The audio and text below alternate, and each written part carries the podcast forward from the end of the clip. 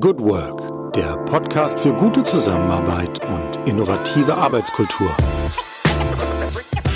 Herzlich willkommen am Tag X plus 185 in unserer Corona-Chronik im Podcast Good Work, dem Podcast für gute Zusammenarbeit und für zukunftsfähige Arbeitskultur.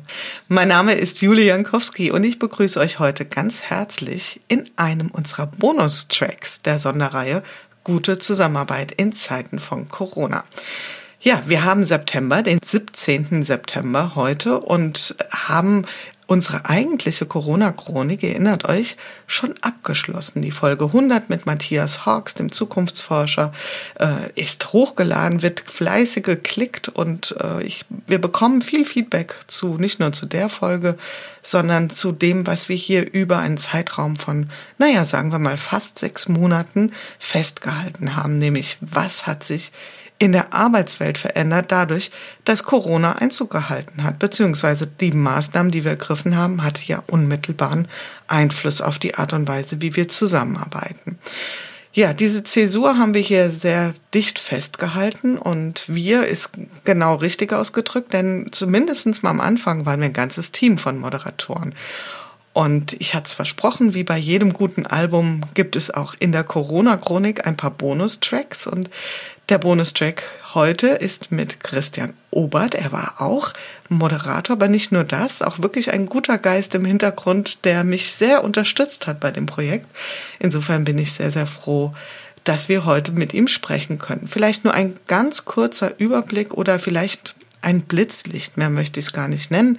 Was passiert gerade? Im öffentlichen Raum. Wir haben, wie gesagt, 17. September, die Sommerferien sind rum, die Herbstferien sind noch nicht da. Das ganze Thema Reisen, was ja die Gemüter ähm, in Zusammenhang mit Corona sehr, sehr bewegt hat, ist etwas ruhiger geworden, aber nur etwas. Im Moment schweben alle so zwischen Luft anhalten, wie wird der Herbst. Denn ähm, wenn die Temperaturen hier in Deutschland kälter werden, äh, sind diese schönen Optionen, wir sitzen im Restaurant draußen, wir können uns viel an der frischen Luft aufhalten zum Arbeiten.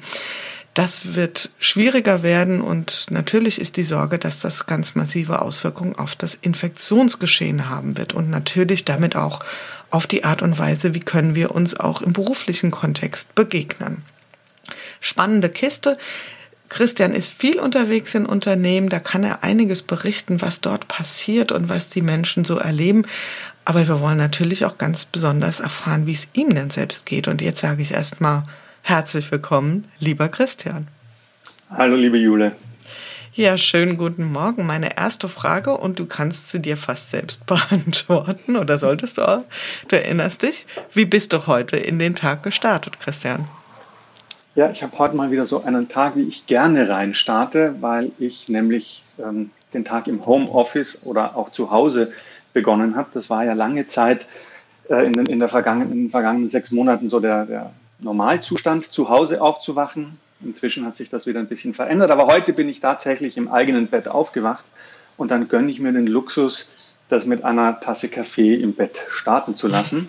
Und äh, wenn dann äh, ja, die, die Wachheit groß genug ist, dann geht's raus auf, auf die Straße, dann geht's ähm, in die Natur. Und ähm, ich habe meine sechs Kilometer Laufstrecke heute schon hinter mir, was mir immer total gut hilft, ähm, ja, so ein bisschen zu sortieren in meinem Kopf, was am Tag ansteht. Und einige Dinge erledigen sich schon beim Laufen. Und dann komme ich zurück und jetzt ist mein erster Telefontermin ein bisschen früher als sonst mit dir. Ja, und wunderbar. Habe ich mich gefreut. ja, ich habe mich auch sehr drauf gefreut. Und wir haben ja drüber gesprochen mit, also ganz, ganz viele Menschen, und das habe ich auch hier schon ein paar Mal erwähnt, haben von ihren Morgenritualen ähm, berichtet. Und ich war da immer voller Ehrfurcht, weil ich kann da nicht so wahnsinnig viel vorweisen. Ich habe mir zwischendrin mal die Regel ähm, oder das war fast schon so ein Corona, die Regel verordnet, no news before nine, weil ich gemerkt habe, das äh, bringt mich nicht wirklich gut drauf. Und ähm, also bei dir hört sich das ja so an, diese sechs Kilometer, sind die eingeloggt? Also machst du das regelmäßig oder? Das ist zumindest der Plan. Das gelingt mir also, wenn ich äh, von zu Hause aus arbeite, in der Regel täglich. Wenn ich unterwegs bin, dann gibt es natürlich frühe Termine, wenn ich um acht oder neun irgendwo beim Kunden bin, dann fällt das manchmal aus. Dann fällt das aus, genau. Und es geht immer besser. Es geht immer besser, gut. Christian, du bezeichnest dich selbst als Innovangelist. Ja, also könnte ja schon so ein bisschen was ableiten, aber ich möchte da gar nicht äh, meine Hypothesen ausspeichern, sondern einfach mal hören, was du sagst, wie du zu dem Namen kamst, beziehungsweise was du ganz konkret damit verbindest. Also das ist ja die Kurzform. Innovangelist ist die Kurzform für den Evangelisten für Innovationskultur. Das ist so das, womit ich da hinaus in die Welt gehe. Das führt dann in sehr katholischen Bundesländern auch häufig zu ähm, etwas verwirrten Blicken, weil die Leute erwarten, dass ich mit dem großen Kreuz äh, um den Hals komme. Nee, also ich, man kann es aber tatsächlich so ein bisschen über, übersetzen in den Wanderprediger. Also ich bin tatsächlich, und vielleicht könnte man sagen, ich war vor allem ein Wanderprediger, der in Organisationen, in Unternehmen äh, hineingegangen ist, um den Menschen die frohe Botschaft zu übertragen, äh, zu überbringen, dass eine Kultur möglich ist, die zum einen den Menschen gut tut, also eine Arbeitskultur, eine Unternehmenskultur, die zum einen den Menschen gut tut und die dann im zweiten Schritt dazu führt, dass diese Unternehmen wieder innovationsfähiger werden, als sie das vielleicht in der Zwischenzeit mal geworden sind. Ja, von daher bist du ja goldrichtig hier. Und du hast es schon gesagt, du bist gewandert, also physisch gewandert, also hast auch gern mal dafür den Zug verwendet, denn du bist ja mhm. gar nicht so um die Ecke ähm, von deinen Kunden unbedingt. Vielleicht magst du da auch noch mal kurz was zu sagen, wo du dich gerade aktuell aufhältst. Ja, ich bin ähm, in einem super kleinen Dorf. Wir haben 60 Einwohner hier und das nächste Dorf ist dann irgendwie erst Kilometer weit weg. Und das befindet sich im schönen Wendland, das die meisten wahrscheinlich nur im Zusammenhang mit Gorleben kennen. Das ist gar nicht mal so wahnsinnig weit weg. Äh, und das befindet sich so auf der ähm, Mitte zwischen Hamburg und Berlin. Und wir haben die Besonderheit, dass wir das größte zusammenhängende Gebiet Deutschlands sind, das keinen Autobahnanschluss hat. Das heißt, wer zu mir kommen möchte, äh, kann auf der Autobahn fahren, muss sich dann aber auf jeden Fall nochmal auf eine Stunde Landstraße einstellen. Also du wohnst nirgendwo, wo man sowieso mal so vorbeikommt. Wenn man Nein, absolut nicht. So, jetzt bei dem Thema bleiben wir mal schön bei Klischees. Also Innovangelist. Ähm, erste Assoziation, die Menschen haben, wenn sie an Innovation denken oder wenn sie an einen Ort denken, denken viele an die Stadt Berlin. Und die hat ja auch eine Bewandtnis in deinem Leben. Also die ist ja eine wichtige Station. Vielleicht magst du da auch noch was zu sagen zu dieser anderen Welt. Ja, das ist also unser Firmensitz. Äh, ich arbeite ja zusammen mit einem Partner und ein paar Kollegen und ähm, die Firma sitzt in Berlin und ich saß auch, wenn ich jetzt mal zurückblicke, ich glaube 25 Jahre in diesem Melting Pot und ähm, bin jetzt aber langsam in ein Alter gekommen, wo ich die Vorzüge der Großstadt eintausche gegen die Vorzüge des äh, Einsiedlertums auf dem Land. Und ich glaube, das ist ein Trend, der äh, wirklich was mit dem Alter zu tun hat, aber der in Corona auch ganz stark nochmal äh, katalytisch verstärkt wurde. Also ich kenne äh, durchaus jetzt auch so 25- und 30-Jährige, die aus den Städten hinaus ähm, kommen und deswegen ist bei uns der Immobilienmarkt auch vollkommen heiß gelaufen, weil ganz viele jetzt merken, dass in so einer Ausnahmesituation wie Corona und mit diesen neuen Möglichkeiten, die es plötzlich auch in der Arbeitswelt gibt, ich muss nicht mehr jeden Morgen im Büro aufschlagen, dass es dann durchaus Vorteile haben könnte, nicht in so einer äh, Großstadt zu sein, wo die Menschen sehr eng aufeinander hocken und wo ich in Fällen von Lockdowns möglicherweise sehr eingeschränkt bin. Wir haben hier von diesem Lockdown überhaupt nichts mitbekommen, weil hier in Niedersachsen sich die Leute schon so von Natur aus aus dem Weg gehen. Ja, also da ist diese, ist das soziale Distanzieren ist so der Normalzustand. Und man spricht miteinander äh, am besten dann, wenn noch zur Sicherheit ein Zaun oder eine Hecke zwischen äh, den Nachbarn ist. Und äh, ohne Medien hätten wir hier ähm, kaum was mitbekommen. Wir haben keine Kneipen, die schließen. Die ähm, Einzelhandel war ja äh, zumindest was Lebensmittel angeht offen. Also wir hätten hier ohne Medien nicht viel mitbekommen von einem Lockdown. Also zu Zeiten von Corona 1,50 Meter Abstand, danach wieder normal 5 Meter. Genau so. Ja, sehr schön. Und tatsächlich ist es ja so, dass wir vor, ich weiß es nicht, könnte es jetzt nicht benennen hier, aber so im Rhein-Main-Gebiet, wenn jemand gesagt hat, er beschäftigt sich beruflich mit dem Thema Innovation und kommt aus Berlin, dann war im Prinzip die Story erzählt. Also da musste gar nicht mehr so viel kommen. Das war schon, das war eine Marke. Ja, und die Vorstellung, dass man Innovation betreibt aus einem kleinen, ich sag's jetzt mal Kuhkaff, war dann doch schon eher strange. Und ähm, ich glaube, dass das jetzt sich komplett, wie du das auch sagst, rumgedreht hat. Also, dass wir da komplette Retro-Bewegungen sehen, beziehungsweise auch, was du richtig sagst. Die Frage ist ja auch, das hatten wir hier auch, glaube ich, mal diskutiert, wie attraktiv wird das Stadtleben noch sein, mal abgesehen von ähm, viele Menschen aufeinander. Also im Moment erleben wir ja, dass alle die Verheißungen und Versuchungen der Stadt, also die Angebote, die eine Stadt ja so attraktiv gemacht haben, sprich eine lebendige Restaurantszene, äh, vor allen Dingen eine sehr intensiv und lebendige Kulturszene, dass das im Moment in der Form gar nicht so stattfindet oder nur sehr eingeschränkt unter anderen Vorzeichen.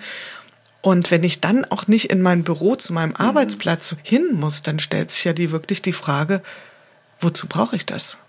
Hm. Glaubst du, das sind Fragen, die, ich sag mal so, jetzt sich nur in Evangelisten stellen, also sprich Menschen, die vielleicht mit ihrem Mindset ein Stückchen vorne dran stehen, oder ist das was, was auch im, ich sag mal, Mainstream ankommen wird, diese Überlegung? Werden wir eine Stadtflucht ich, ich denke, erleben? Ich denke, ich denke, dass das bereits äh, in vollem Gange ist. Und also da gibt es ja auch ein paar Indikatoren dazu, wie gesagt, die der Immobilienmarkt hat, also zeigt erste Tendenzen in die Richtung. Also das ist auf jeden Fall ein Trend, weil, die, äh, weil wir einfach andere Möglichkeiten plötzlich bekommen. Und dann werden die, die Karten wieder neu gemischt. Also ich, ich, wir sehen es hier ganz konkret an der Nachfrage. Die Maklerin, die uns vor zwei Jahren hier das Haus verkauft hat, die ähm, traf ich jetzt vor kurzem und die hat erzählt, so viel zu tun hatte sie in ihrem ganzen äh, Berufsleben noch nicht wie jetzt, weil sie überrannt wird mit Nachfragen ähm, aus Hamburg und aus Berlin hauptsächlich. Also das ist halt genau hier die, die, die Mitte. Hier sind die Preise auch verhältnismäßig gering noch und äh, momentan wollen alle Altersgruppen und quasi alle Schichten suchen nach dem Refugium auf dem Land.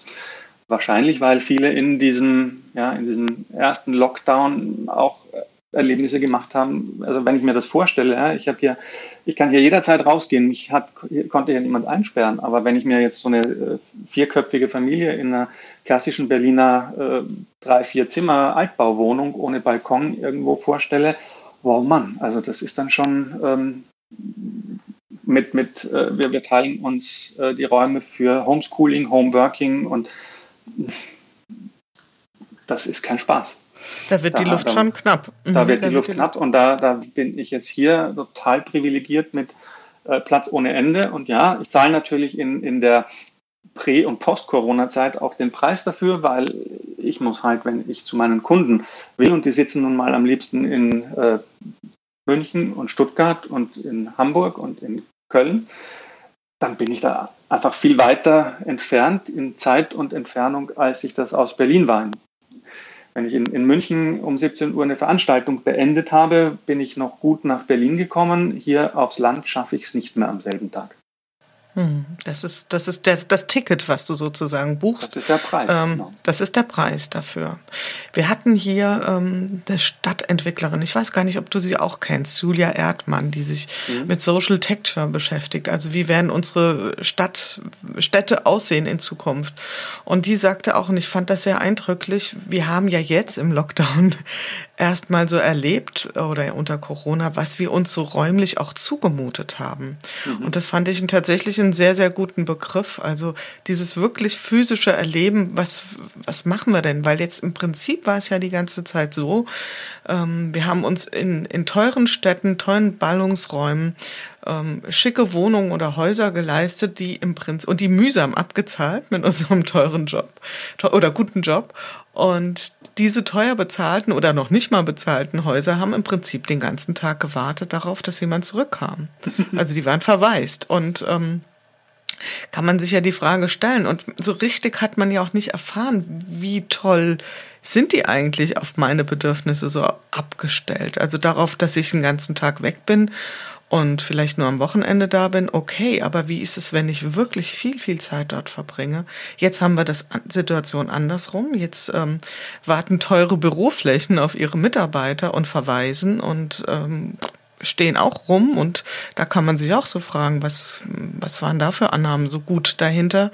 Was wird sich da ändern? Du kriegst das ja vielleicht auch ein bisschen mit, aber was, was würdest du vermuten? Werden die Büroflächen abgebaut aus Effizienzgründen und wird es verdichtet oder wird es nur noch Coworking Spaces geben? Was wäre so dein, deine Vermutung einfach? Also ich kann dir da meine, meine Wahrnehmung ähm, schenken. Also ich habe, da gibt es zwei, zwei Trends, die ich wahrnehme. Der eine Trend, der auch schon durchaus vor Corona begonnen hat, ist, dass Unternehmen sagen, ähm, wir, wir nutzen diese oft zentral gelegenen Flächen nicht dazu, dass sich Menschen in ihren Büros einschließen und sich ans Laptop setzen und irgendwelche ähm, Arbeiten erledigen, sondern wir nutzen diese Flächen für die Kommunikation, für die Koordination, für den Austausch. Wenn man sich das, ähm, die, die, die Microsoft-Zentrale in München anschaut, die ein total cooles Raumkonzept haben, da sind keine klassischen Büros mehr drin, sondern da sind vier, äh, es sind Flächen äh, vier unterschiedliche Flächenkonzepte verwirklicht, die äh, keine festen Arbeitsplätze mehr beinhalten, sondern wo ich mich je nach der Situation, die ich habe, brauche ich äh, One-to-One-Austausch, dann habe ich Besprechungsräume, ist es eher so eine lounging, loungige Atmosphäre, in der man äh, informell miteinander sich austauscht bis hin zu so Arbeitsinseln, in denen Teams konzentriert arbeiten können. Dann gab es das schon vor Corona und es wird einige geben, die äh, merken, dass Homeoffice wesentlich besser funktioniert hat, als sie sich das je ähm, äh, gehofft, erträumt haben oder so. Ja? Also die merken, das, da ging doch eine Menge und das hat jetzt Auswirkungen. Das ist die eine Seite. Und die, wie gesagt, ist aber schon, hat schon lang vor Corona begonnen. Und die andere Seite, die ich momentan sehr stark wahrnehme und wo ich auch so ein bisschen mit, mit Sorge drauf blicke, ist einen unglaublichen, unglaublich starken Wunsch nach dem Zurück zu dem Altbewährten. Also wir haben das in, in, in meiner Arbeit äh, natürlich ist auch bei uns im April und im Mai an Präsenzveranstaltungen, an Präsenzworkshops hat nichts mehr stattgefunden. Und äh, wir haben, wie, wie ganz viele äh, Berater und wie, wie, wie viele andere auch, wir haben überlegt, wie kriegen wir unser Business jetzt im, oder das, was wir machen, in, in den virtuellen Raum. Und auch wir waren an manchen Stellen überrascht, dass doch mehr geht, als wir gedacht haben. Und jetzt ist diese erste große Welle längst vorbei. Und wie du sagst, ja, wir gucken gerade auf etwas, was eine zweite werden könnte oder nicht. Aber trotzdem merke ich bei ganz vielen unserer Kunden ein unglaubliches Bedürfnis danach, wieder in Präsenz zusammenzukommen, wieder zurück im Büro zu arbeiten. Also die Menschen, und es gibt auch da vielleicht so 20, 25 Prozent, die sagen, das hat sich, also ja, so ein bisschen wie ich, das ist eigentlich ganz angenehm hier äh, in der Pampa zu sitzen und äh, nicht reisen zu müssen. Und, ähm, aber, aber der Großteil hat ein Bedürfnis danach, wieder mit Menschen wirklich zusammenzukommen. Äh, viele unserer Kunden haben keine Homeoffice, also für die, für die große Masse kein Homeoffice mehr, sondern da sind die Redaktionen, da sind die Büros tatsächlich wieder besetzt und es gibt vereinzelte Menschen noch, die dann eher so als Risikogruppen ähm, gehandelt werden, die von zu Hause aus arbeiten. Aber es gibt, äh, ich merke einen sehr starken Trend zurück und auch wenn ich mir so anschaue, wie das bei mir, bei mir sind vielleicht noch 20 Prozent der Dinge, die ich mache, sind über das Internet und die restlichen 80 Prozent finden wieder, der Wanderprediger ist wieder auf Reisen, die finden wieder vor Ort statt ähm, mit Menschen im gleichen Raum und äh, was dann manchmal ganz komische und skurrile Auswüchse hat, weil es natürlich äh, in Corona Hygienekonzepte geben muss, äh, was auch sehr lustig ist, weil die sind in jedem Bundesland und in jedem Unternehmen anders. Und ich frage mich immer, wie dieser Virus äh, denn jetzt weiß, welche Regeln gerade gelten und ob eineinhalb Meter oder drei Meter ähm, nicht zu überspringen sind. Also das ist überall anders und ich habe dann so Workshops mit acht Führungskräften in einem Saal, der für 60 bis 80 Personen ausgelegt ist. Und ähm, wenn, wenn wir das weiterspinnen, dann merken wir, so viele große Seele wird es nicht geben für diese Workshop-Arbeit.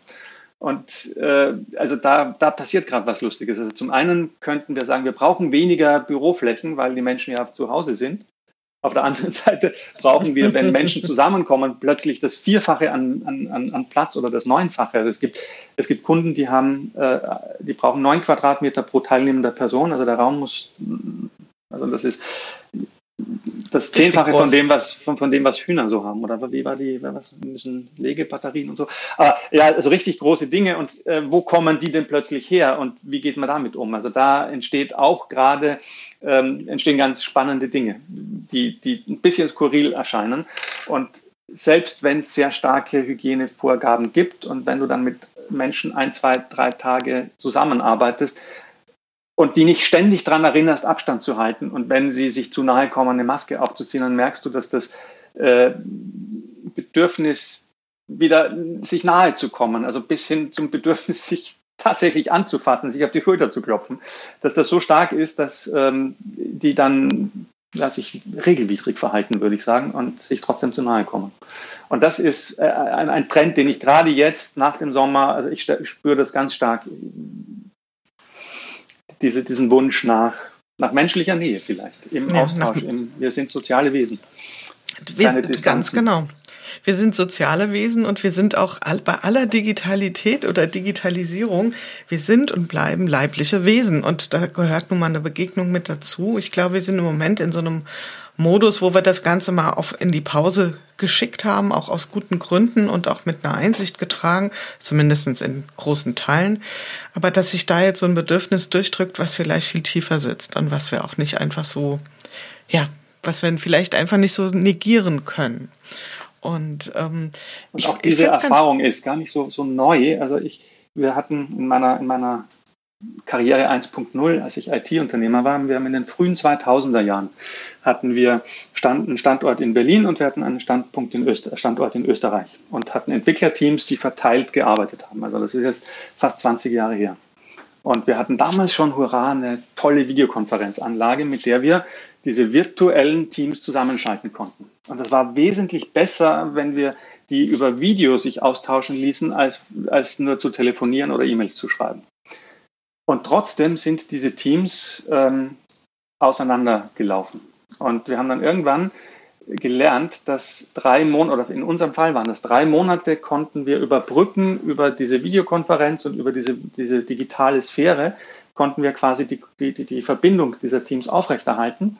Und spätestens nach drei Monaten war es angesagt, dass ähm, die dann für eine Woche in den anderen Standort gefahren sind, um mit diesen Menschen, äh, mit denen sie digital so effizient arbeiten. Ja, diese digitale Sphäre ist so unglaublich effizient, aber die menschliche Komponente geht so ein bisschen verloren. Über diesen, über diesen Kanal können wir zweieinhalb unserer mindestens sieben Sinne abdecken. Ja, also Empathie funktioniert ganz schlecht über, über das Internet. Empathie funktioniert total gut über, über Nähesensoren. Und nachdem wir dann also diese Teams drei, viermal im Jahr für eine Woche nach Berlin oder nach Graz geschickt haben, wurde die Performance und wurde das wesentlich besser. Und dann konnte man das überbrücken. Und ich glaube, das ist das, was wir heute auch merken. Wenn, wenn ich Konferenzen, die ich in der Vergangenheit äh, im, im, ja, in der Präsenz gemacht hätte, digital abbilden will, dann werde ich von den Inhalten, von den, wenn es da Keynotes und so weiter, das kriegt man alles hin. Aber ich meine, wer geht denn auf eine Konferenz, um einen Vortrag zu hören? Wir gehen noch auf Konferenzen, damit wir in der Pause am Buffet mit Menschen ins Gespräch kommen, äh, ganz gezielt oder rein zufällig und dass wir abends in der, in der Kneipe sitzen. Und bei einer Online-Konferenz schaltest du dein, dein, dein, dein Video da an und wenn das Ding vorbei ist, dann schaltest du es aus und du bist ploppt wieder zu Hause in deinem Homeoffice. Und genau das, was diese Konferenzen ausmachen, das geht verloren. Also müssen wir bei Online-Konferenzen uns irgendwie was überlegen, wie können wir das in den digitalen Raum faken? Wie können wir informelle informellen Austausch formalisieren. Was für ein, was für ein absurdes, ein absurder Gedanke, aber das ist notwendig. Und das Gleiche habe ich in der Arbeit mit Teams. Das höre ich jetzt ganz häufig, dass die Leute diese Videokonferenzen einfach so satt sind und sich einfach dieses Treffen an der Kaffeemaschine mit Leuten, die sie jetzt nicht auf ihrer Telefonliste hatten, sondern, ach, ich treffe mal den Kollegen aus dem Marketing, ah, mit dir wollte ich ja ohnehin schon und sag mal, dieses, dieser, diese informellen Strukturen sind vollkommen weggebrochen. Und nach, also die, die haben eine wichtige Funktion für das Funktionieren von Organisationen. Das darf man nicht unterschätzen. Und da konnten wir jetzt so ein halbes Jahr natürlich auch überbrücken, aber äh, es kommen jetzt erste Ausfallerscheinungen und eben dieses sehr starke Bedürfnis. Den Menschen fehlt tatsächlich emotional diese Bindung zu, zu den anderen Menschen. Ja, und ähm, meine Gesprächsteilnehmerin Mareike Lüken wird sich jetzt freuen, wenn sie die Folge hört, dass ich sie zum wiederholten Male zitieren, weil sie hat so einen wunderbaren Begriff und ich erwähne ihn hier bestimmt zum vierten, fünften Mal für genau das Phänomen ähm, gefasst oder in den Begriff gefasst, nämlich die absichtsfreie Begegnung. Mhm. Und ich glaube, das ist trifft es ganz genau auf den Punkt, ähm, denn ich kann zwar virtuell eine Kaffeemaschine in Zoom hinstellen und sagen, okay, Kaffee-Call, aber das ist, ist eben nicht absichtsfrei, weil ich habe ja schon eine Intention, wenn ich dort mich einklinke. Mhm. Und das, das, ähm, das wirklich Spannende oder die Magic passiert ja oft dann, wenn ich mit nichts rechne. Ich gehe in die Kaffeeküche, ziehe mir einen Kaffee und treffe einen Kollegen oder eine Kollegin und es entsteht aus dieser Spontanität, es entsteht etwas oder eben auch nicht. Und hm. genau das lässt sich ja nicht irgendwie ähm, planen oder eine Agenda oder heute zwischen 17 und 18 Uhr sind wir mal spontan und informell. So funktioniert es ja genau nicht. Und die Frage ist wirklich, ähm, was, was, was mich so ein bisschen im Moment so ein bisschen triggert, ist dieses überall ähm, das Thema, die Zukunft wird hybrid. Ja, was heißt das denn ganz konkret? Also das ist mir auch zu oberflächlich. Was heißt denn ganz konkret, die Zukunft wird hybrid? Wo können wir denn vielleicht sagen, okay, ähm, da bleiben wir gern digital und das müssen wir uns vielleicht abschminken, dass das digital überhaupt geht. Was wäre da so deine Vermutung? Also gehst du da so mit bei diesem Gedanken, ähm, vielleicht müssen wir auch Dinge einfach uns von der Backe schmieren, dass das eben nicht mehr äh, digital funktioniert? Oder? Ich, ich habe in der Tat, also ich habe im, im Juli mit ähm, äh, einem großen Rundfunksender. Wir arbeiten ja viel auch mit dem öffentlich-rechtlichen Rundfunk und da gab es ein etwas schwierigeres Thema, das auf Intendantenebene und auf Direktorenebene zu behandeln war. Und ähm, wir haben relativ schnell in der Vorbereitung dieses Themas bemerkt, dass das so ein politisches und so ein emotional ähm, wichtiges Thema ist, dass es vollkommen aussichtslos gewesen wäre, das mit Zoom oder mit irgendeinem Videokonferenztool zu machen. Da, da ging es um, um wichtige Zukunftsthemen, wo äh, also für mich als Moderator dieser Geschichte zum Beispiel total wichtig ist, dass ich diese Menschen äh, vollständig wahrnehmen kann. Also ich muss an ihrer Körperspannung, an ihrer Körperhaltung merken, ob da jetzt gerade ein Konflikt entsteht, weil sie auf der Tonspur als äh, Diplomaten und als Politiker natürlich ähm, das nie äußern würden. Und wenn ich in ein kleines Zoom-Fenster, also meine Briefmarkensammlung nenne ich das immer, wenn ich so Online-Dinge mhm. habe, in meiner Briefmarkensammlung kann ich das auch nicht erkennen. Und da war dann relativ schnell klar, zum verhältnismäßig frühen Zeitpunkt, ich glaube, das war der erste, das erste Präsenzthema wieder ähm, nach dem ganz großen Lockdown, bis hin, wo, wo, dann so die Frage, da dürfen wir denn das überhaupt? Weil also in diesem, in diesem Sender noch die Devise ausgegeben war, es finden keine Präsenzveranstaltungen statt und darf dann der Intendant äh, da eine Ausnahme machen und was macht das, hat das für eine Wirkung? Und dann musste der Termin nochmal zwei Wochen verschoben worden, weil, weil natürlich der Intendant da keine Ausnahme machen darf, weil er mit gutem Vorbild vorangeht. Also das war relativ schnell klar, das sind Dinge, ähm, die, die, die, die, wo, es wichtig ist, wo, wo, wo was dran hängt, wo Emotionen im Spiel sind, ähm, die würde ich nicht versuchen, digital abzubilden. Das gilt auch, äh, wir sind ja stark in Veränderungsprozessen beteiligt, wo ja, sich Organisationen auf den Weg machen und wo sich Teams oder agile Teams bilden, die an ihrer Organisation arbeiten wollen. Teambuilding, also Menschen, die noch nicht in neuen Arbeitsformen miteinander gearbeitet haben, Teambuilding über, über Videokonferenz ist einfach keine gute Idee. Mit ausgeschalteter Kamera. Ja, genau. Und, und, weil wir keine Bandbreite haben, machen bitte alle ihre Kamera aus. Und danach sind wir ein echt funktionales Team. Super toll. Also da gibt es Punkte in, in, in Projekten, in der Arbeit, wo ich sage, da müssen wir einen Weg finden, auch mit Corona und auch mit den 37 äh, Viren, die nach Corona kommen müssen wir einen Weg finden, wie wir ähm, in einen persönlichen Austausch kommen. Aber wir müssen vielleicht nicht für jede Sitzung und für, jede, für jedes Projektgruppenmeeting und für, äh, für, für jeden Termin auf dieser Reise dann uns wieder an einem Ort zusammenfinden. Also es gibt, ich hatte im, wann war das? Ich glaube im Mai hatte ich eine, äh, hat mich ein Kunde dann zu einem Termin eingeladen, der nicht in, also da, ja, eine Abstimmung, sechs Leute oder sieben Leute war es das wollten sie gerne wieder in Präsenz machen. Und dann bin ich irgendwie von hier nach Hamburg, also zwei Stunden mit dem Auto gefahren für eine zweistündige Abstimmung in einem Besprechungsraum, auch wieder äh, viermal so groß wie, wie eigentlich notwendig. Und dann bin ich zwei Stunden zurückgefahren und kam ich hier an und dachte nach, nachdem also sehr viel online schon passiert ist, war das ist wirklich die beste Idee für, für eine zweistündige Abstimmung den ganzen Tag und dann auf dem, im Auto und also es gibt, das ist für mich Hybrid, dass wir äh, drauf schauen, was wollen wir erreichen und was ist das adäquate Mittel dazu. Und da gibt es in, und mein Thema ist eben Innovation und Veränderung, in diesen Prozessen gibt es Punkte, die in Präsenz gut funktionieren und die dürfen wir präsenzmäßig machen. Und dann gibt es viele, wo wir sagen, da können wir Effizienzgewinne und Effektivität gewinnen, wenn wir uns ähm, auf die synchronen Online-Medien oder vielleicht sogar asynchron arbeiten. Was ich aber nicht wahrnehme, ist, dass das wirklich jetzt ähm, die, diese, diese Reflexion in den Unternehmen sehr stark stattfindet. Also diese Differenzierung.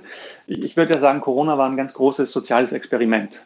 Ähm, und es war so gut aufgesetzt, dass uns vorher keiner davon was gesagt hat, so dass wir also wirklich, also die, die Forscher, die sich das ausgedacht haben und uns alle jetzt dabei beobachten, wie wir unser Leben leben, äh, haben echt jetzt so unverfälschte Daten.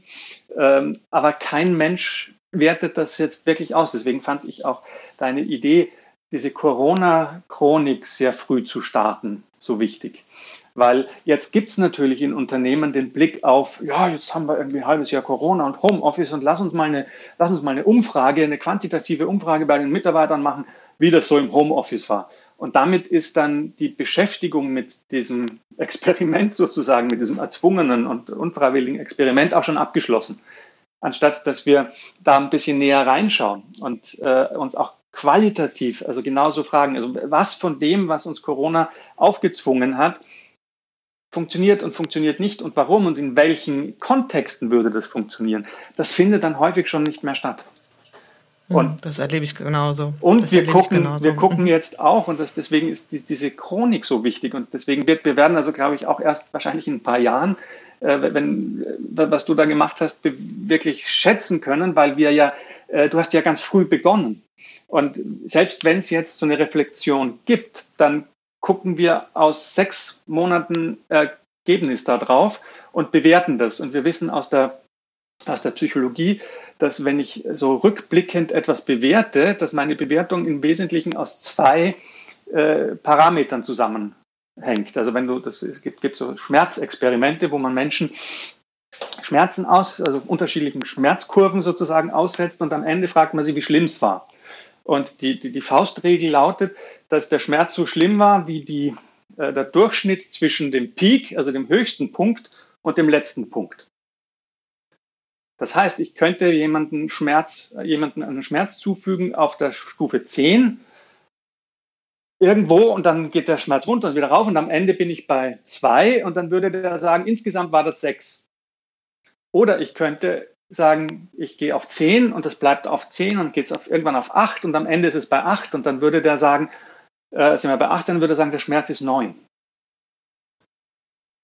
Und also der Geist bildet dann oder ja, sagen wir mal bildet das, so einen Durchschnitt. So, so ein Art arithmetisches Mittel tatsächlich, an, an Erinnerung. Tatsächlich mhm. ein arithmetisches mhm. Mittel an, an Erinnerung. Und, und genau das passiert im Augenblick jetzt. Mhm ich gucke von einem, ja, jetzt sind wir gerade in so einer Phase, wie du gesagt hast, es ist gerade gar nicht so schlimm und jetzt gucken wir zurück und deswegen betrachten wir das, was passiert ist, als vielleicht gar nicht so schlimm.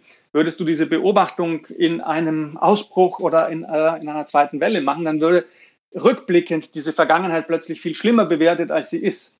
Und deswegen machen punktuelle Rückblicke in solchen äh, großen Veränderungen so wenig Sinn, sondern es wäre eben so wichtig gewesen in den Unternehmen, Bestandsaufnahmen zu mehr, also mehrere Messzeitpunkte zu haben und immer mal wieder zu fragen, also am Anfang, was hat sich jetzt für euch verändert? Wo, was funktioniert plötzlich nicht mehr? Was funktioniert besser? Und das mache ich über einen Zeitraum immer wieder, damit ich ein, wirklich ein Bild bekomme, das konsistent ist. Weil ganz viele sich ja überhaupt nicht mehr erinnern, was dieses, was, was war die große Veränderung im April? Das ist schon längst wieder, da, da ist ganz viel Sand drüber geschüttet. Und an den Stellen wird das spannend, was ja, dass du wirklich über lange Zeit da immer wieder, äh, ich habe also in alte Folgen nochmal reingehört, das ist ja ein vollkommen anderer, ja, eine ganz andere Ebene, in der da gesprochen wird. Ähm, das das wäre so wichtig und deswegen äh, finde ich also auch diese Chronik so spannend und freue mich unglaublich auf das Buch, in dem das Ganze nochmal zum, zum Nachlesen ist und Nachblättern und ähm, wie, wie, wie sieht es denn damit aus, Jule? genau, jetzt bin ich mal in der Rolle der Befragten. Ja, also das ist tatsächlich und ähm, ich glaube, dieser Ball lag auf dem Elver und der muss jetzt einfach reingeschossen werden. Also es wird ein Buch geben, ich sage das jetzt mal ganz öffentlich, damit ist es raus. Ähm, in welcher Form auch immer. Das steht noch ein bisschen in den Sternen, aber es muss, und das war mir eigentlich, wenn ich ganz ehrlich bin, ab Woche eins klar.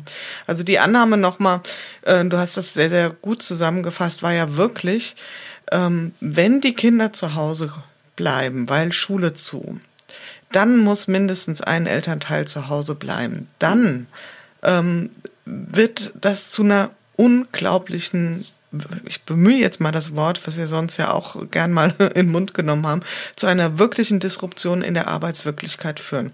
Vielleicht nicht für den Busfahrer, vielleicht nicht für die Menschen, ähm, die deren Arbeit physische Präsenz unabdingbar macht, aber für uns oder für den großen Teil der Wissensarbeiter sowieso, aber auch ganz viele Bürojobs wird das eine enorme Veränderung bringen, die wir so noch nicht erlebt haben. Und die zweite Annahme war ja, es wird wenig Zeit und Raum für Reflexion mhm. gehen, denn es wird erstmal nur darum gehen, aus nachvollziehbaren Gründen die Prozesse zu sichern. Und ich weiß nicht, wie dir es ging, aber du hast es ja auch schon ein bisschen angedeutet. Also mein Telefon, wo normalerweise Beratungsaufträge reinkamen, war komplett still für sechs Wochen.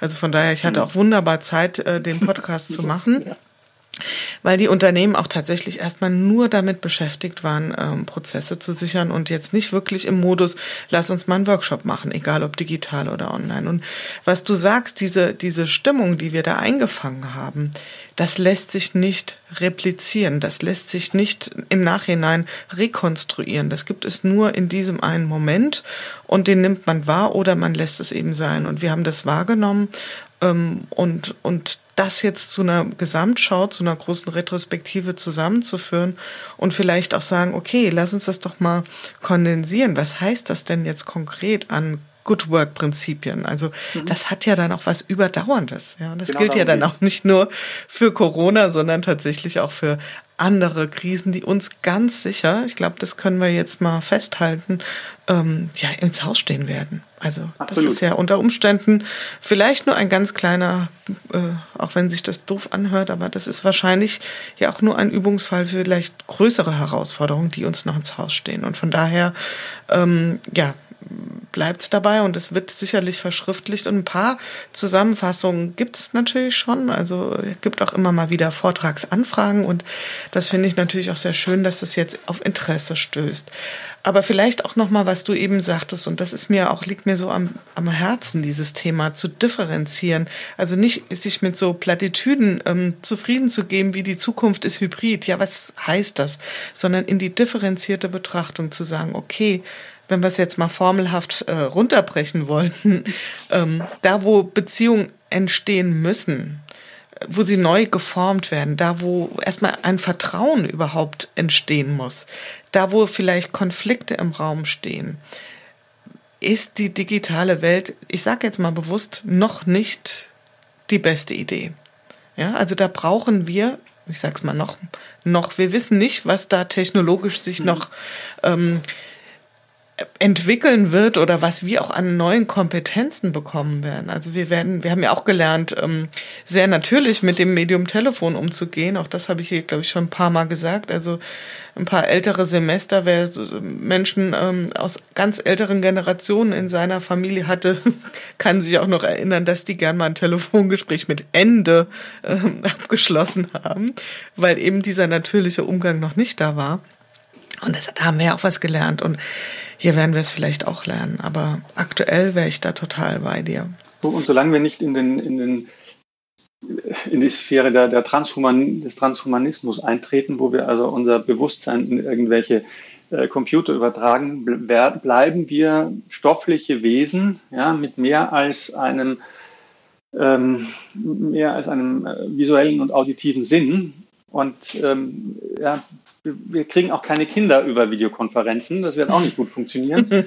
Und wir sind biologische Wesen und deswegen ist dieser, dieser Hype, wir könnten jetzt alles über digitale Dinge ergänzen. Das ist einfach vollkommener Quatsch. Und das ist dann, glaube ich, auch wie gesagt, außer wir gehen diesen ganz großen Schritt und sagen, ja, Transhumanismus, wird es da auch keine technische Lösung geben. Es wird diese Brücken, die wir, die ich benannt habe, ja, diese Brücken, die wir, mit denen wir die Zeit zwischen persönlichen Zusammenkünften überbrücken können, die werden größer vielleicht, die werden ähm, besser, stärker, besser. Die werden, genau. aber es mhm. werden weiterhin Brücken bleiben solange wir Menschen aus Fleisch und Blut mit Emotionen und eben mindestens sieben Sinnen sind. Mhm.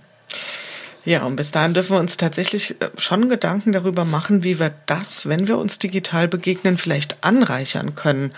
Ähm, was sind Elemente, die wir da reinpacken können oder sollten wir das komplett ausschließen? Also sagen wir, was ich ganz oft hier gehört habe, ich weiß nicht, wie dir es ging, das Thema auch, dass man im beruflichen Kontext jetzt durchaus mal häufiger fragt, wie geht es dir wirklich, was beschäftigt dich? Das kann ich ja auch tatsächlich im digitalen Raum machen. Ähm, da bin ich gespannt, wie das, ähm, wie das weitergeht oder ob man sagt, naja, komm, jetzt hören wir mal mit den Corona-Gimmicks hier auf, jetzt ähm, lass uns mal wieder Business machen. Was wäre so deine Vermutung? Also auch da bin ich an der Stelle, dass ich, dass ich sage, es ist eine unglaubliche Chance, aus diesem erzwungenen Experiment äh, Schlüsse zu ziehen und was daraus zu lernen. Und natürlich wird es unsere Aufgabe sein, wenn wir jetzt gemerkt haben, dass Dinge, die wir nicht für möglich gehalten haben, dass sie funktionieren, dass sie recht gut funktionieren, äh, ist es natürlich sinnvoll, die weiter zu nutzen und sie auch weiter zu optimieren. Auch wenn sie nicht 100% irgendwas anderes ablösen können. Aber sie können natürlich, äh, wir haben neue Tools, wir haben eine größere Werkzeugkiste, um gute Arbeit zu leisten, um gut zusammenzuarbeiten, um für unsere Kundinnen und Kunden einen Nutzen zu produzieren. Da kann es ja nie ein Schaden sein, mehr Optionen im Köcher zu haben als weniger. Und wir durften jetzt und mussten ein paar Dinge ausprobieren, wo ganz viele äh, sehr ja, Vorbehalte hatten und um Gottes Willen, äh, wie, wie, soll ich auf Entfernung führen? Also Führungskräfte, die äh, niemals sich hätten vorstellen können, äh, dass ihre, ihre Mitarbeitenden Leistung erbringen, wenn sie nicht daneben stehen und ihnen die ganze Zeit auf die Finger hauen und die sagen, meine Güte, es funktioniert ja doch.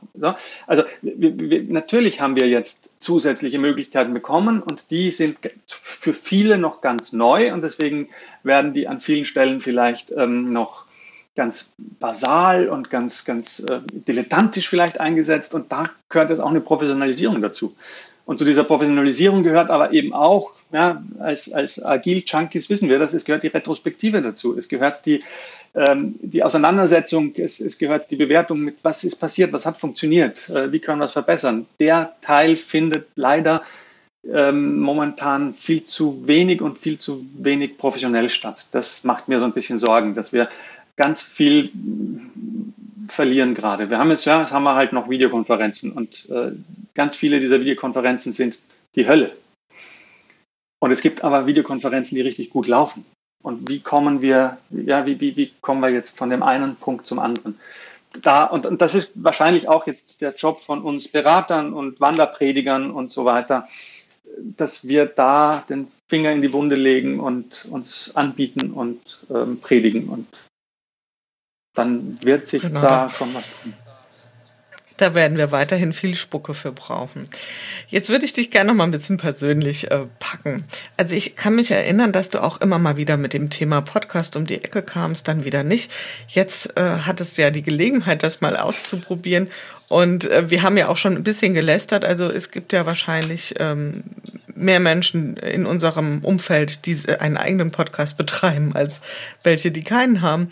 Wie ist so deine Erfahrung nach diesem kleinen Stippvisite? Was, was äh, hat dich die Magie gepackt oder sagst du, hm, ich bleib mal lieber beim Nutzen? Also ich fand das natürlich, das so? also als, als Evangelist bin ich immer total neugierig, neue Dinge auszuprobieren und äh, bin dir auch dankbar, dass ich in, in deinem Rahmen da mal mich damit beschäftigen durfte und war, und das ist überhaupt nicht überraschend, total äh, über, überrascht oder, oder geflasht, wie viel Arbeit so ein dreiviertelstündiges Interview äh, mit sich bringen kann. Äh, also ich hatte ja, ich hatte ja die Gordana Patet, das ist die Chefredakteurin des NDR in Mecklenburg-Vorpommern interviewt und das war noch relativ früh, ich glaube Tag 18 oder so. Und äh, allein bis wir das technologisch hinbekommen haben, äh, über das Internet ein Interview zu führen, weil wir vollkommen unterschiedliche Plattformen hatten, weil wir, also allein das äh, hat eine Woche gebraucht, bis, bis äh, die, die, die, die Grundlage geschaffen wurde. Und äh, ja, das ganze Schneiden, also es ist ein unglaublicher zeitlicher Aufwand, das ist überhaupt nicht zu unterschätzen. Und ich habe Wochen in meinem Alltag, wo dafür sicher kein Platz wäre. Und ich würde mir auch total schwer tun, also ich kann sowas super gut anfangen, aber ähm, 100 Folgen durchzuhalten, äh, nö. Also das, das kriege ich, glaube ich, also da muss schon das Ziel sehr groß sein, das ich damit verbinde. Ähm, da wäre ich abgesprungen. Und ich bin ja dann auch, nachdem ich, ich habe ja leider nur eine Folge gemacht, weil dann äh, wieder ganz viel zu tun war. Und, und zum Zweiten muss ich ganz ehrlich sagen, also ich habe ja mit den, mit diesen ähm, linearen Formaten, ob das jetzt Videos oder Podcasts sind, auch so mein Problem, weil ich das Tempo nicht selbst da, da, da steuern kann. Ja, ich kann es so ein Podcast und ich höre Podcasts dann gern auch in 200 Prozent, damit das ähm, schneller und effizienter geht. Aber beim Text kann ich querlesen und kann an, an Dingen hängen bleiben, wo ich äh, hin will. Und ein Podcast hat halt seine Länge und ich weiß nicht, an welcher Stelle dieses Nugget für mich ist, äh, drin ist, das mich es weiterbringt. Und deswegen, das war jetzt auch äh, in der Zeit natürlich mehr Zeit, Podcasts zu hören. Äh, es ist nicht so. Also für dich ist das, glaube ich, echt das perfekte Medium. Ja, ich, äh, ich spüre das in jedem Podcast, den du machst, dass du da. Und für mich ist es, ich habe da, ich fremdel da ein bisschen damit. Deswegen freue ich mich auf dieses Buch und ich will dich da auch nicht, wir ich habe das, ich überrasche dich da gerade so ein bisschen damit, dass ich darauf rumreite, aber ich weiß, was so öffentliche Commitments für Projekte manchmal ähm, für, für ein Turbo haben. Ich will dich da nicht rauslassen aus der Nummer. Ich will nämlich, ich will nämlich jetzt einen Aufruf starten für alle, die diesen Podcast hören und gehört haben und sich über die Corona-Zeit auch ein bisschen begleiten haben lassen. Und ich bin sicher, dass es da viele draußen gibt, denen es so geht wie mir. Wir würden das gerne nochmal nachschlagen. Also ich will nicht die letzten 100 Folgen nochmal hören, aber ich will nochmal so zurückblättern können und sagen, was war eigentlich vor drei Monaten und was war mit dem? Und deswegen würde ich, du musst dir jetzt eine E-Mail-Adresse ausdenken, die, äh, die du empfangen kannst, weil ich möchte, dass wir alle, und ich fange gleich damit an und bestelle jetzt als Vorbesteller zwei Exemplare dieses, dieser Auswertung, dieser schriftlichen des Podcasts. Und ich möchte alle, die da draußen zuhören, einladen an welche E-Mail-Adresse, Jule? Die 100 mache ich voll. An welche E-Mail-Adresse? Ich werde eine in die Shownotes schreiben. Nee, ich will es eine hören, sonst, sonst denke ich mir eine aus. Dass ihr einfach bei Jule, äh, ihr Jule eine Mail schreibt und sagt, ich möchte eins dieser Bücher, das da entstehen wird, bestellen.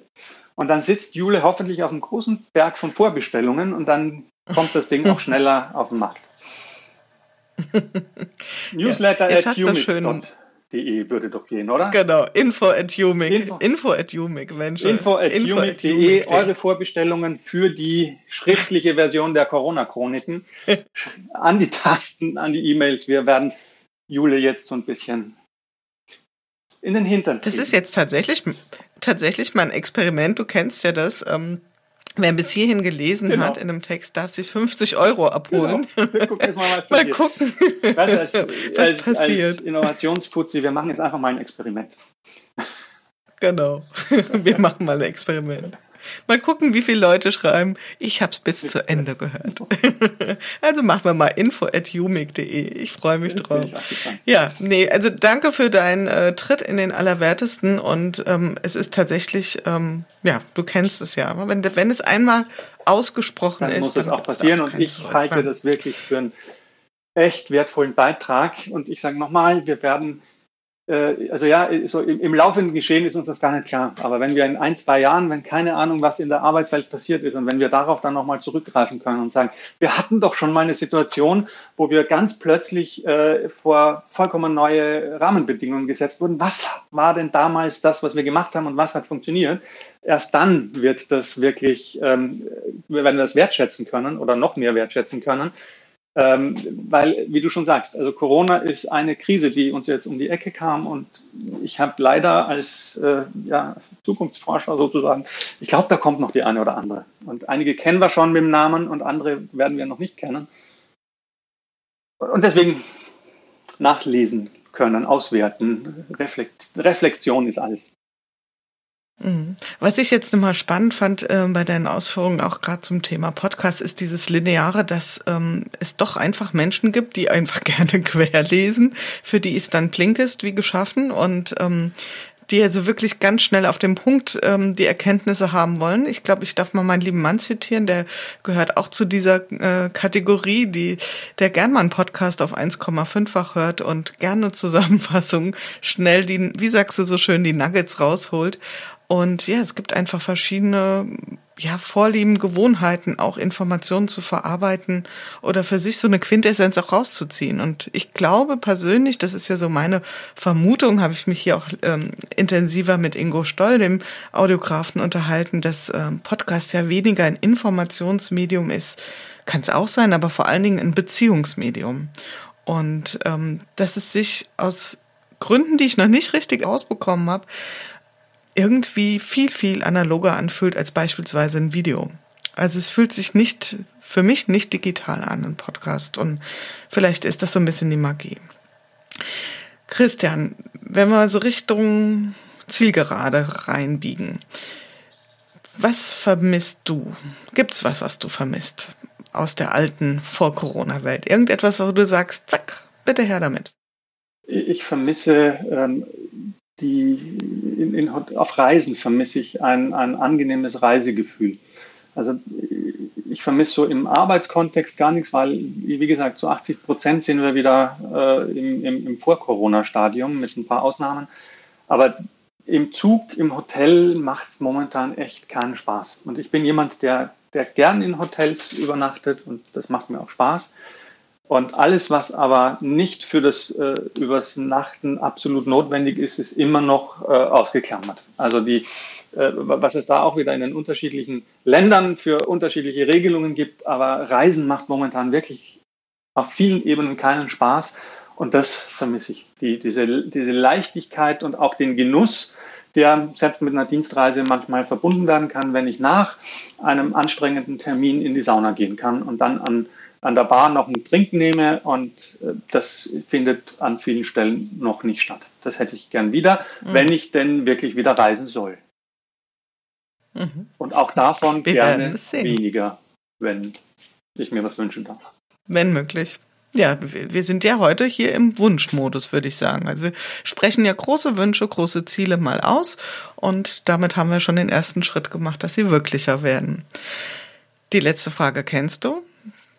Kannst ja, du dich erinnern? also die eine Sache, die ich aus Corona gelernt habe, ist, und natürlich habe ich über die heute, habe ich, äh, um den Kreis zu schließen, die hatte ich mir heute mitgenommen zum Laufen und habe über die so ein bisschen äh, laufend meditiert. Und ich würde das mal so formulieren, wenn ich eins aus Corona gelernt habe, dann, dass es wichtigere Dinge gibt als dieses Business-Theater, das wir an vielen Stellen spielen schlage ich ein, bin ich voll dabei, dass wir uns von dem verabschieden oder verabschieden dürfen auch. Ich verabschiede mich heute auch von dir und äh, wir sprechen uns ja trotzdem regelmäßig, was ich sehr wichtig finde. Es hat mir wirklich viel Freude gemacht, mich mit dir mal auszutauschen. Ich glaube auch gerade das differenzierte Betrachten des Themas, wo brauchen wir digitale oder wo können uns digitale Lösungen helfen und wo sind wir einfach an Grenzen angekommen und eben nicht dieses platte, die Zukunft ist äh, hybrid. Fand ich eine tolle Diskussion mit dir und wie immer sehr, sehr ähm, ein sehr guter und intensiver Austausch. Also vielen herzlichen Dank dafür, aber auch vor allen Dingen für deine Unterstützung in aktiver und mentaler Form für die Corona-Chronik. Sehr gerne. Und nicht vergessen, ihr da draußen info.humic.de bestellt diese Papierversion oder auch gerne PDF-Version oder E-Book. Wir brauchen die wirklich. Macht's Jule leichter, sie zu liefern. Ja, Juli, mir hat es auch Spaß gemacht, wie immer sehr bereichernd mit dir zu plaudern und bis bald.